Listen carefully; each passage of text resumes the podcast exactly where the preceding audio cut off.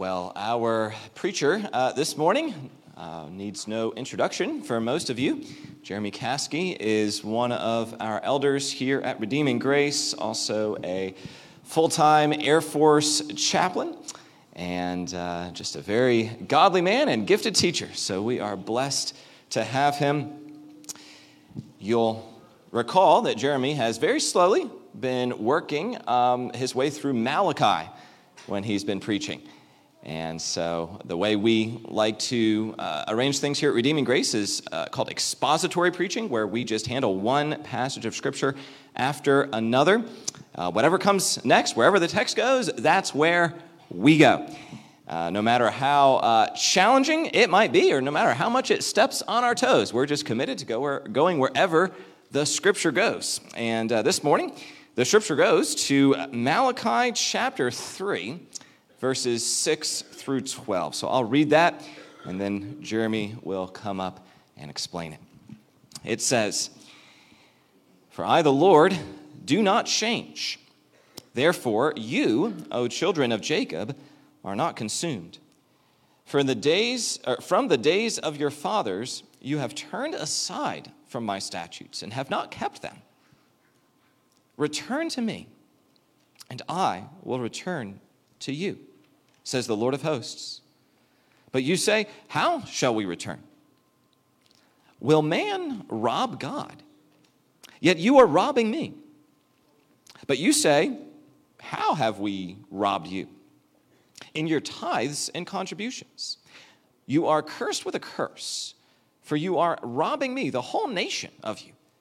Bring the full tithe into the storehouse, that there may be food in my house and thereby put me to the test, says the Lord of hosts, if I will not open the windows of heaven for you and pour down for you a blessing until there is no more need.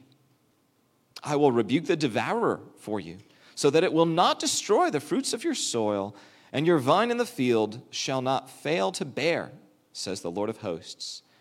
Then all nations will call you blessed, for you will be a land of delight says the Lord of hosts. May God bless the reading of his word.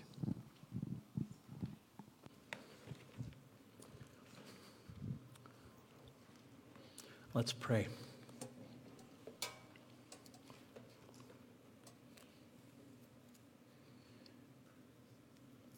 Father God, your Son, Jesus Christ, in his most famous sermon, the Sermon on the Mount,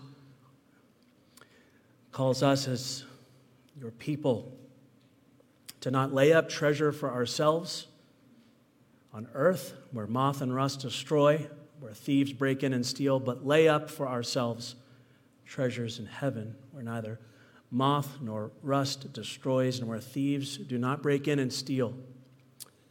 For where our treasure is, there our heart will be also. God, I pray that you would do a little bit of heart surgery as needed for each of us. And this we pray in Jesus' name. Amen. Today, I slightly hesitate to preach my passage. In a way, I kind of feel like Gideon in the book of Judges when, when God first called out to him. Do you recall the story? God had called on Gideon, but before Gideon could go and do what God called him to do, God told him to tear down the large idol in the center of the town that Gideon's father had erected. Scared by the prospect of what the people might do to him, he tore it down in the middle of the night when very few people were watching so that very few would know who had done it. Well, today, I don't have the luxury of tearing down perhaps one of our own idols. Let me just say that people tend to be a little grumpy when one of their idols are torn down. The sermon that I seek to preach requires a tearing down of one of America's most revered idols, the idol of mine, my life, my money, me. Now, if there were not a God in the heavens who didn't tell us to think and act in certain ways, well, then you could chalk this message up to maybe greed or meddlesomeness. But there is a God in the heavens who tells us to think and act in certain ways, particularly in our view regarding money. The story is told of a man who had a horrible dream. He says, I dreamed a dream that the Lord took my Sunday offering, what I put in the church offering plate, multiplied it by 10, and this became my weekly income. He says, In no time, I lost my TV, I had to give up my new car, and I couldn't make my house payment. After all, what can a man do on $10 a week? So apparently, this man had put a singular dollar bill into the offering plate or offering box each week, and thereby, in a sense, neglected the one who had given him everything that he had. Which begs the question the Lord took your offering, whatever money you gave to the church each week, multiplied it by 10, and made that your weekly income. How much would you make? Would you be able to survive on it? I read a statistic last year that if church members in the United States increased their giving to 10% of their income, there would be an additional $139 billion available for faith based organizations and overseas missions. How quickly might God, through our obedience in that era, in that area, fulfill the Great Commission? To go into all the world and make disciples if we would but be generous. But statistically, only 5% of churchgoers in the United States tithe, that is, giving 10% of their income to the church. A statistic perhaps all too telling of Jesus' corrective admonition in Matthew 6:21, which we just prayed. For where your treasure is, there your heart will be also. So, the question I would like to pose to you this morning is where is your heart? Or what do you treasure? The sad state of the church in America mirrors the sad state of Israel in Malachi's day, for we see the same neglect in today's text. Israel failed to comprehend that everything they had, all material and spiritual blessings, came from God. God had commanded his people to give back a portion of their income, 10% precisely, as a sign of their trust in him over and against trusting in their wealth. But they disregarded this command, and thereby they robbed God of what rightly belonged to him. Do we likewise justify stinginess towards God when God has actually been even more lavish in his giving towards us. For instance, when was the last time that you or I had to pray for our daily bread as the Lord's Prayer calls us to? Because we didn't know where tomorrow's meal might come from. If we want to properly image God as we are called to be his image bearers, we image him in all facets. And one way we do that is by being generous to God and to his work financially. Now, should we fail in this, we limit our trust in him and thereby limit blessing. Which brings us to the main idea of our text this morning. We see in our text that God curses self indulgence, but blesses the stewardship of his people when they faithfully use the resources entrusted to them in ways that honor him. God curses self indulgence, but blesses the stewardship of his people when they faithfully use the resources entrusted to them in ways that honor him. Back in chapter 1, verses 1 through 5, God had reminded his people that he had sovereignly elected them to be his. They had returned from Persian exile about 100 years before. They're still under Persian rule, with their land reduced to a mere fraction of its former glory. As a result, they had forgotten God's love because their sinfulness had caused them to experience God's judgment. So God called them in verses 6 through 14 of chapter 1 to give him their best, for he is worthy. Instead, they brought God their worst, offering sacrifices that were blind, lame, and sick.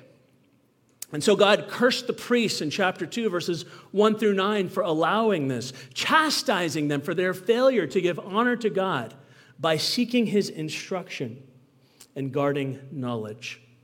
And as the priests had gone, so had gone the people. One unfaithfulness led to another, which led to a practical outworking of unfaithfulness to God manifested in unfaithfulness in marriage. We see this in chapter 2, verses 10 through 16. Now, the inevitability of this happening was no wonder, for God's messengers had failed to honor God and lead the people in the way that they should go. So God promised to them in chapter 2, verse 17, through chapter 3, verse 5, to send his own messenger to both purify his people through trial and vindicate his people through judgment of sin. We looked at that last month when I last preached. Which brings us to chapter 3, verse 6 which says, For I, the Lord, do not change. Therefore, you, O children of Jacob, are not destroyed. Now, if God were anything less than perfect, we could only hope that he might change and change for the better.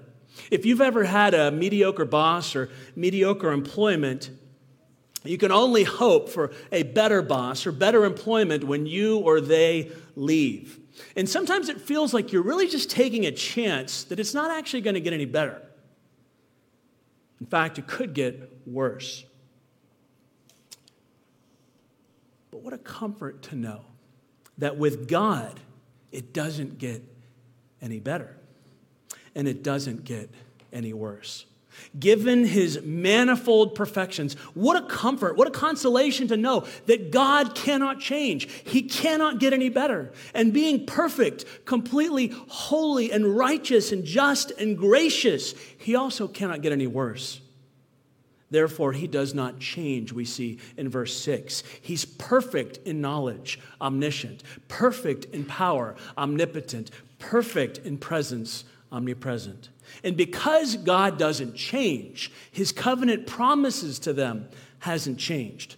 And because God's covenant promise hasn't changed, his people, it says in this verse, shall not be destroyed. And so you may ask, what is God doing? Rest in the knowledge that we serve a covenant keeping, promise keeping God. And what should that produce in God's people? We had determined last time that that should produce worship and trust, that everything that God allows you and I to go through serves ultimately as a means of our refinement. And part of that refinement, part of that worship, part of that trust and dependency comes in this next section of scripture that we're going to look at today. Verse 6, you see, serves as a connection point between two sections. In the previous section, the people had thought that God would no longer judge sin. Well, here he reminds them that he remains both just and holy. He will judge, he will purify them, but he will not destroy. Which brings us to our next section. Though he will not consume, we see in verses 7 through 9 that God curses self indulgence. We see in verse 7 that God's blessings require faithfulness. From the days of your father, he says, you've turned aside from my statutes and have not kept them. Return to me, and I will return to you, says the Lord of hosts. You see, God had not changed. He hadn't flipped the script on them. This was not a policy revision where a somewhat inadequate law was being replaced by a better one. No, God's law was in effect, it just wasn't followed by God's people. And yet, look at the mercy he extends here.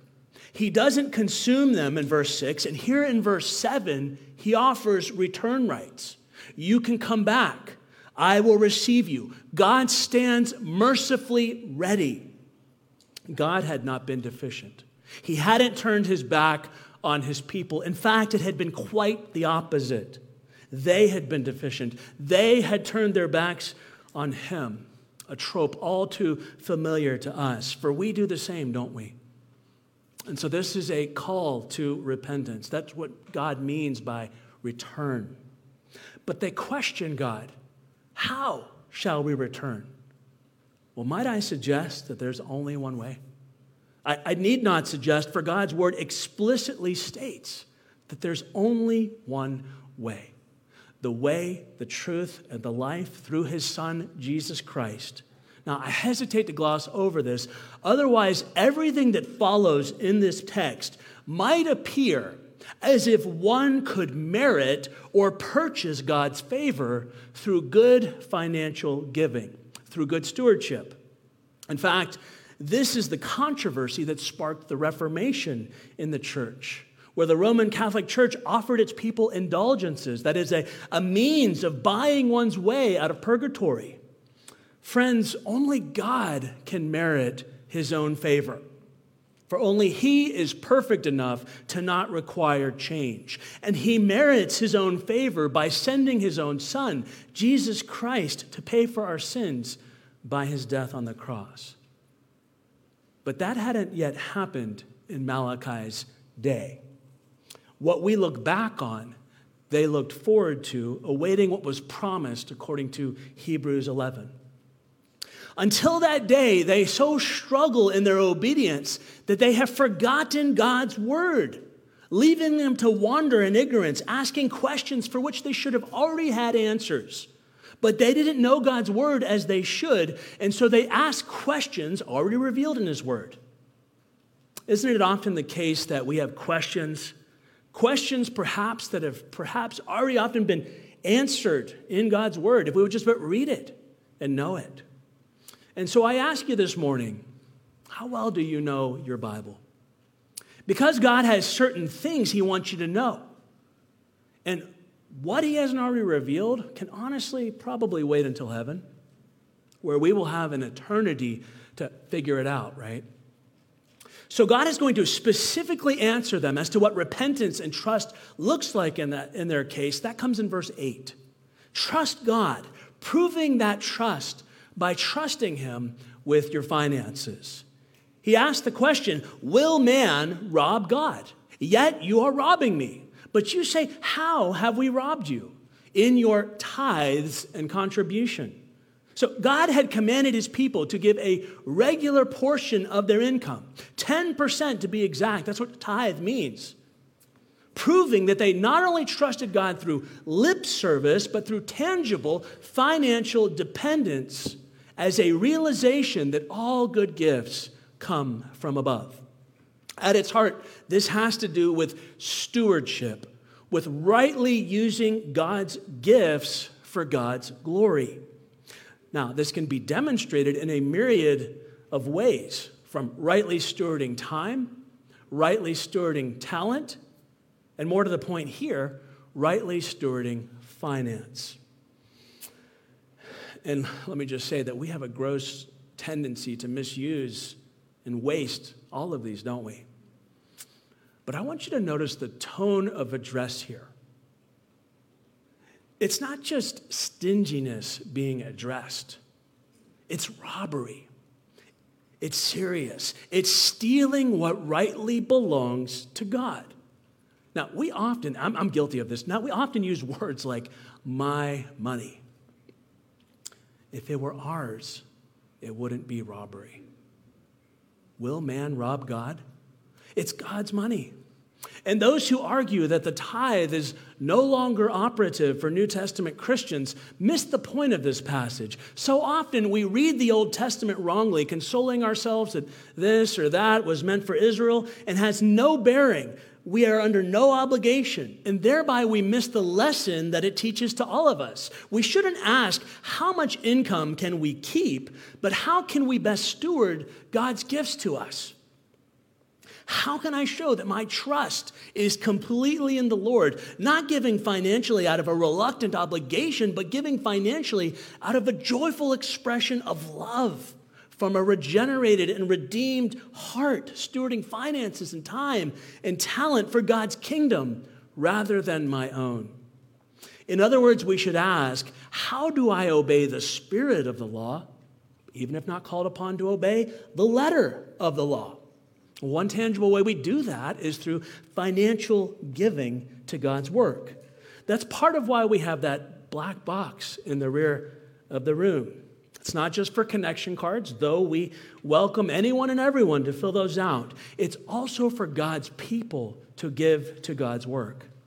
Brothers and sisters, Christians in the New Testament era did not give less than 10% to God's work, but oftentimes more as a show of gratitude and trust in what Christ had done for them.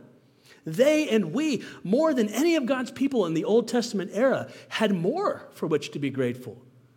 For we have Jesus.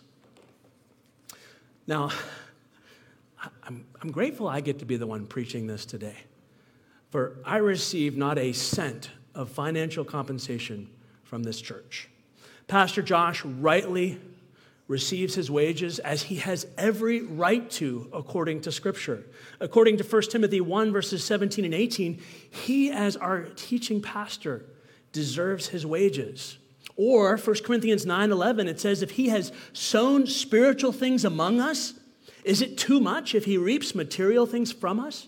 Concluding in verse 14 that those who proclaim the gospel should get their living by the gospel. So I'm grateful to have the opportunity to support God and His work here at Redeeming Grace in giving of time, talent, and finance. It's a joy. Far be it from me to try and guilt or coerce you into anything. I simply want to be faithful to preach these next verses in Malachi as I have slowly made my way through this whole book with you. So, so no agenda here for me. Let me just put that aside. No agenda. I'm not receiving any money, and neither am I preaching this because we're trying to get more from you. We're not trying to fleece you.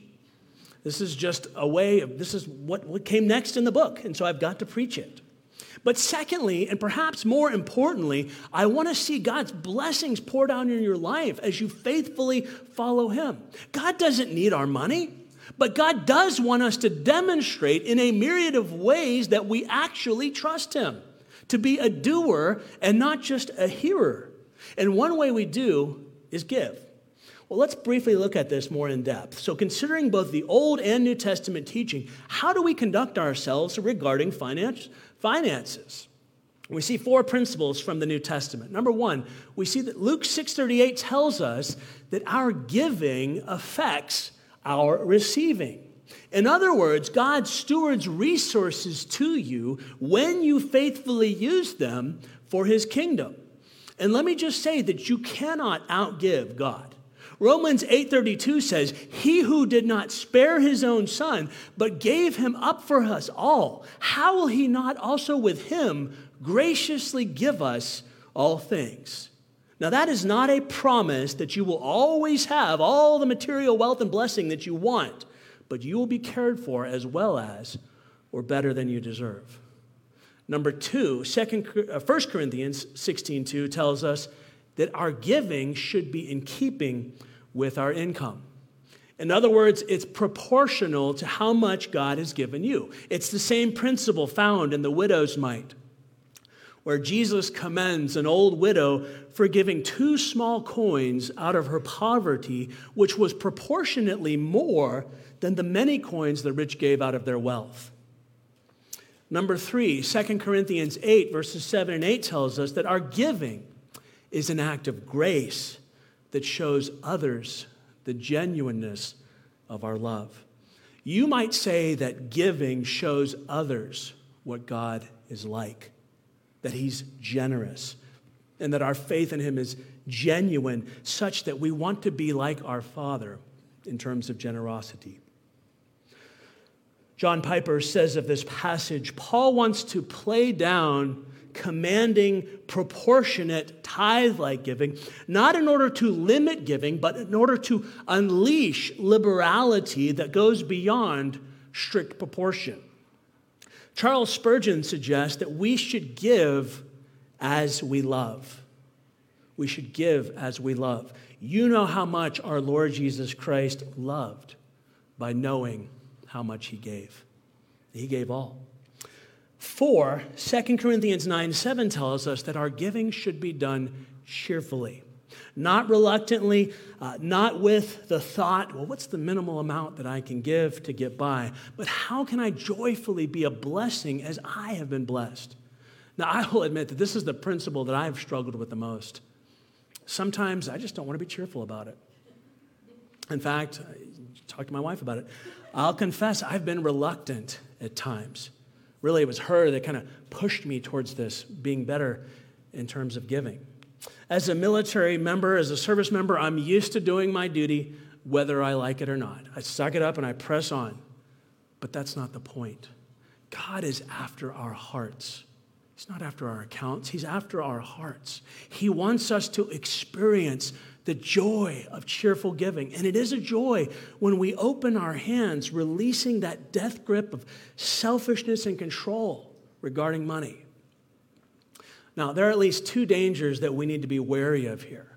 Number one, we can give to God and His work with wrong motives, stoking a self righteous pride like the Pharisees who tithed everything to include their seasonings while neglecting weightier matters. Some of you know I'm a big barbecue guy. I've uh, been smoking low and slow, whether rain, shine, or snow. And I didn't anticipate that rhyming when I first wrote that. That's, I love to barbecue. And I love good seasonings. And my favorite seasonings come from a Texas company called Meat Church. I mean, what other seasoning is there for a pastor, right? Meat Church. Well, can you imagine me dumping a tenth of each container of my meat church seasonings like a Pharisee in the black box near the rear of the room? I mean, nothing might fuel pride faster than majoring on that sort of minor. Believe me when I say that none of our volunteers want seasonings dumped in that box. But we can get so focused on giving in a legalistic manner that we start feeling pretty good about ourselves, right? Again, God is after our hearts here. We can give with the wrong motives. Or, number two, we can fail to give to God and His work, feeding a self indulgent greed. Like the parable of the rich fool who tore down his barns to build larger ones, saying to his soul, Relax, eat, drink, be merry. Not knowing his soul was required of him that very night. Such, it says, is all the fate who lay up treasure for themselves and are not rich towards God. So we need to be careful here. We don't want to stoke a self righteous pride on one hand by doing the right thing with the wrong motive, and neither do we want to fuel a self indulgent greed on the other hand, failing to do the right thing with the wrong motive.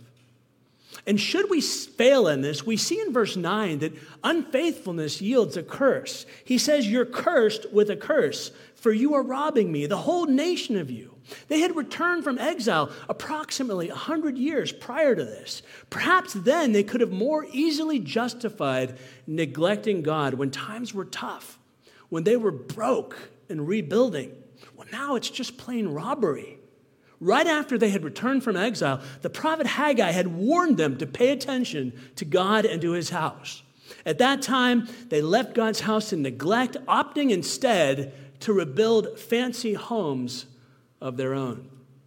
By Malachi's day, they have now both tested and exhausted God's patience. And so he curses the nation. Their land would continue to be dominated and controlled by the Medes and the Persians, then the Greeks, and later the Romans with silence from God for 400 years to come. But it didn't have to be that way. The solution is simple. Because while God curses self indulgence, we see that God blesses stewardship in verses 10 through 12. I want you to notice that God's blessing comes from three places in these three verses. Number one, we see blessing from heaven in verse 10. Number two, we see blessing from the earth in verse 11. And thirdly, we see blessing from the nations in verse 12. We're going to look at these briefly. So let's look at blessing from heaven in verse 10. It says, Bring the full tithe into the storehouse, that there may be food in my house, and thereby put me to the test, says the Lord of hosts, if I will not open the windows of heaven for you and pour down a blessing until there's no more need. When God says put him to the test, he's indicating that we cannot outgive him, that we can trust him with the gifts he's given us. If you think that giving to God will result in poverty, you're mistaken. He seeks to pour down blessing to the point where it says there's no more need. Now, I've seen this principle to be true in my own life, where I held on to income and just never had enough, only to later give it and never seem to lack. Because again, it's not about money, it's about my heart.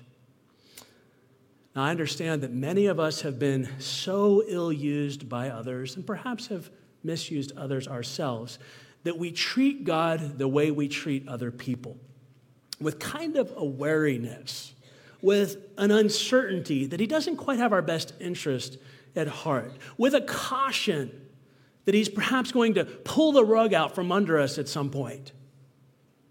Has that happened to you with someone you've trusted? Because God is perfect and does not change, might I suggest that you can trust Him without inhibition? He stands ready, it says, to open the windows of heaven for you and pour down a blessing until there is no more need. He gives blessing from heaven in verse 10. And then he gives blessing from the earth in verse 11. Because of their neglect, Israel had experienced pestilence that devoured their crops. Bringing in the tithe would cause that to stop. For God promises, it says, to rebuke the devourer so that it would not destroy the fruit of their soil and their vine should not fail to bear its fruit. All their efforts to cultivate good crops had been sought without seeking the Lord. They had poured infinite capital into the earth with little to nothing to show for it, for they had failed to recognize the giver of the gifts. Which begs the question how much effort do we waste without seeking the Lord's face?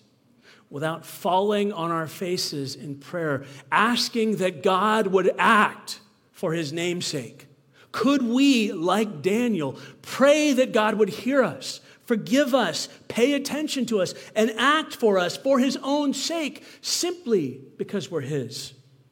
Surely he can. And surely he will provide if we seek first his kingdom. And so I ask you this morning what does your bank account look like? Is God at all reflected in it? Do you give to his work, to his church, to his missionaries? Further, perhaps even more importantly, what does your prayer life look like? Do you often proceed with your plans without reading God's word or asking what God would have you do? Do you spin your wheels in a frenetic pace of work, forgetting to ask God's provision in the endeavor? He can do more in a moment, brothers and sisters, than we can do in a lifetime. Now, that's not to suggest that we sit around on our hands and do nothing. God calls us to work and to work hard, but He's not asking us to futilely spin our wheels in the mud, but to anchor ourselves to Him that we might have spiritual traction. And so he gives blessing from heaven in verse 10, blessing from the earth in verse 11, and finally, blessing from the nations in verse 12. If Israel gave to God what rightly belonged to him, had they looked different from the nations around them, had they managed and stewarded their finances for God's glory rather than for their own comfort and ease, they would have seen the promise of this verse fulfilled where all the nations of the earth would have called them blessed, for theirs would have been a land of delight. Unfortunately, they did not truly heed the warnings in this passage and thereby did not fully receive the blessings promised. Now, in a sense, we all received the blessing promised because the blessing is God Himself.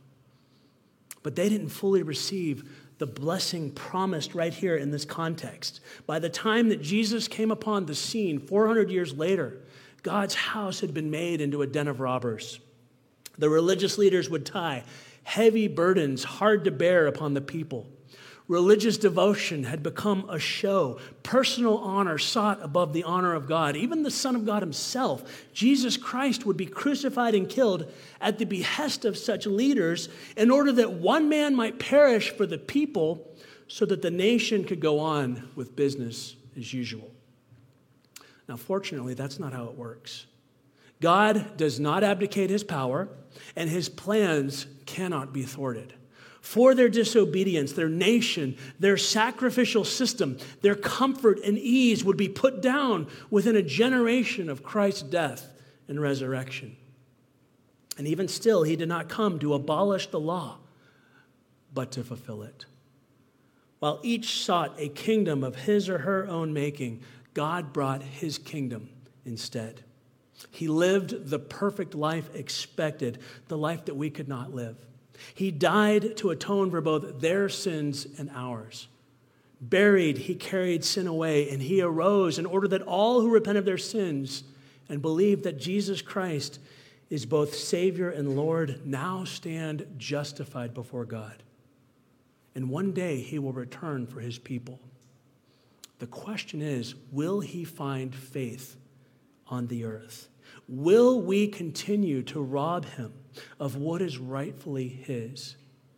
Does the way we handle possessions show that we delight in God? What we delight in is what matters most to us. How would we finish the sentence? To live is what? To die is what? What are you here to live for? To live is Christ? To die is gain? Is that what you delight in? Is that what matters most to you? The way we recover our delight in God is not to just start giving, but to first remember why we ceased or never started to give to God's work in the first place. After all, God is after our hearts and after our trust. And only then give, because He is the great giver who gives life and life more abundantly to all who seek him.